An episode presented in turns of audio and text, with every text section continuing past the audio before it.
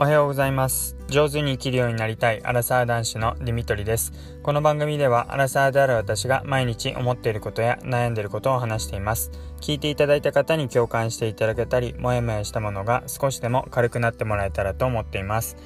えー、おはようございます。月曜日の朝です。え1週間が始まりますね、え久々にすごい青空で、えー、気持ちの良い朝が、えー、広がってます。え昨日雨が、えー、降ってたのか、えー、まあ、降ってましたね、はい、夜。なので、えー、少し、えまだ地面が濡れてるようなとこもありますけどだいぶ、えもうほんと雲が一つないような、えすごい青空が広がってます。えっ、と昨日話し忘れましたけども無事に車検が終わりました。えー、ちゃんと見積もり通り、えー、余分にお金もかかることなくで整備士の方にもちゃんと、えー、これだけタイヤが残ってるのでってどれぐらいあと1年ぐらいでまた交換の時期が来るかもしれませんみたいな。でも今のところは大丈夫ですっていうような話をしてもらいました。うんまあこれが当たり前普通だよなーって思いながらもなんか期待値が低かっただけにあの逆に肩透かしにあったようなはいあのまあ、ちゃんとしたお話をしていただいてああよかったなっていう感じで帰ってきました。でやっぱりあの前のこう台車で借りていた車で AUX オックスがすごい良かったのであのスマートフォンにつないで、え、Spotify とかの曲を流してこう車内の BGM として聴けるっていうのがすごい良かったので今自分で持っているものでもできないかなと思っていろいろ説明書を見たりあと、まあ、カーナビの、うんあのーカーナビを検索してあの、ね、試している人のブログを見たりとか見たんですけどもあの、まあ、これ純正のあのこのつまりこの本当に正規のカーナビがついていてなんか難しそうです。すごいいろいろこれ中古で買ったがゆえなんですけども、まあ、前の人前のオーナーの人がいろいろこだわっていていろいろつなげるようにはなってるんですけどもまあなんでかっていうかこのカーナビ自体に AUX がつながらないつなげられないようになっていてで、まあ、iPod とかだったたら行くかもしれないんですけど、まあ、そっち iPod とか持ってないですし、うん、スマートフォン上でこう聞けるような状況じゃないとなかなか難しいのでうんちょっと厳しいのかなっていうことではい、考えてました。なので、まあ、BGM っていう風な感じじゃないですけども、イヤホンをして、あの、まあ、ヘッドセットみたいな形でランニングする時につけているものを、まあ、この車内でも運転しながらつけてラジオとか、まあ、音楽を聴いたりしようかなっていうふうに考えています。で、えっ、ー、と、今日はですね、あの、いろいろ夕飯とか、まあお昼でもそうですけど食べるものに困った時にどうしたらいいのかということで話をしていきたいと思います。えーと、どうしてもなかなか遠出して、まあ、例えば都内まで行ってこうご飯を食べてとか飲みに行くっていうことがどうしてもこのコロナ禍で減ってきました。でそうなると結構私なんかはあの金土日と休みの前とか休みの日は外食をして、えー、自分で作らず食べることが多かったんですが、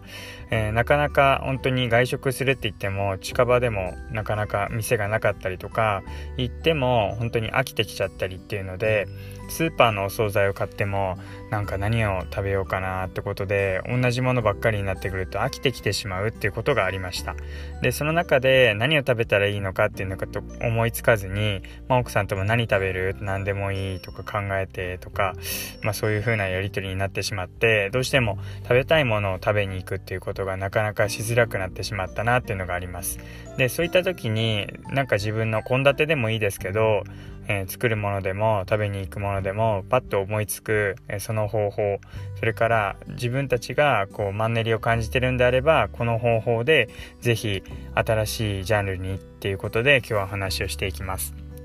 えっと、まずですね、あの、自分たちで過去食べたものを思い返してみるっていうのが、まあ、自分の中で思い出す方法としてあります。あの、まあ、スマートフォンの写真のフォルダを見て、結構、食事を、写真を撮ってたりするので、まあ、過去ので撮った写真を見返しながらあこれ美味しかったなとかここ行きたいななんてことを思い返すってことをまずやってます。でまあ前に行ったところで美味しいところがあって最近行ってないっていうところがあったらそれで思い出していいんですけども、まあ、それでもどうしてもあんまりピンとくるものがないなという時には、えー、グルメリポート、えー、グルメ番組っていうものを見ています。例えばちょっと前で言えば孤独のグルメ、えー、一人のおじさんがまあドラマなんですけどあのまあ、ドキュメンタリーに近いような、まあ、食事をしているっていうそれをじっくり見るっていうそれだけなんですけど、まあ、それでこう美味しそうな、えー、番組を見たり美味しそうな回の、えー、ものを見てあじゃあ自分も食べたいなっていう子を高めたりとかあとこの土日で見つけたんですけどもテレビ東京系列テレビ東京でやっていたもので自分は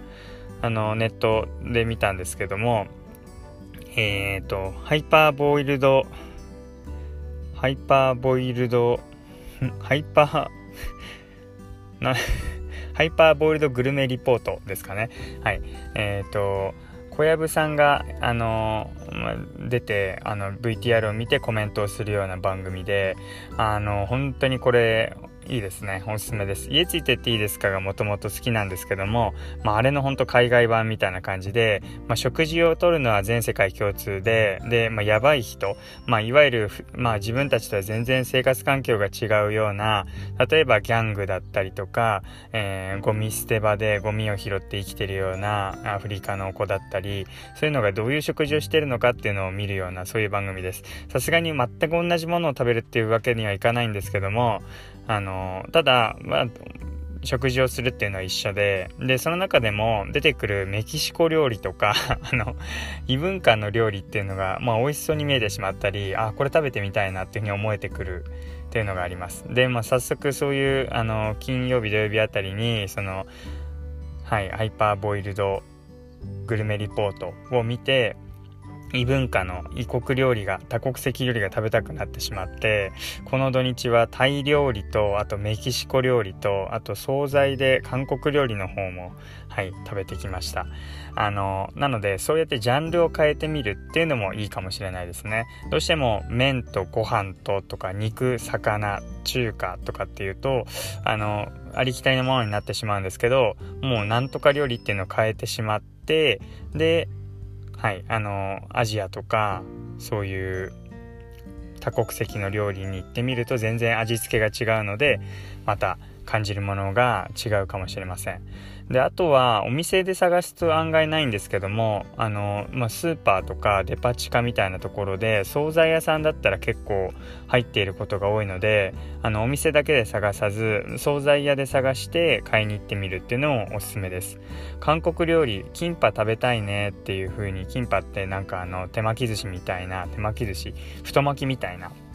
日本でいう太巻きみたいな韓国版のものがあるんですけど、えー、それをなんかまた韓国番組あの韓国のドラマを見ていてあの美味しそうだなーってなって探してて韓国料理屋って検索するんですけどどうしても遠いところにしかなくて行けてなかったんですが案外近くに隣の町の駅にあのスーパーとしてっていうかデパ地下ですかね。あのそういうショッピング施設ショッピングモールの下に入っているってことが分かって意外と近くにあったんだってなったのでお店で探すと見つからないところも惣菜屋さんとかそういうただ単品で売っているっていうところを探せば見つかるかもしれないのでそういう探し方もおすすめしておきます。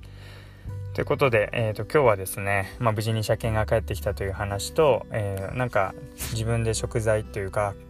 今晩何食べようってえ献立が浮かばなかった時には、えー、グルメ番組を見て探すっていうやり方をお勧めしました。では、えー、今週もまず月曜日ですね。ぼちぼち頑張っていきましょう。最後まで聞いていただいてありがとうございました。またお会いしましょう。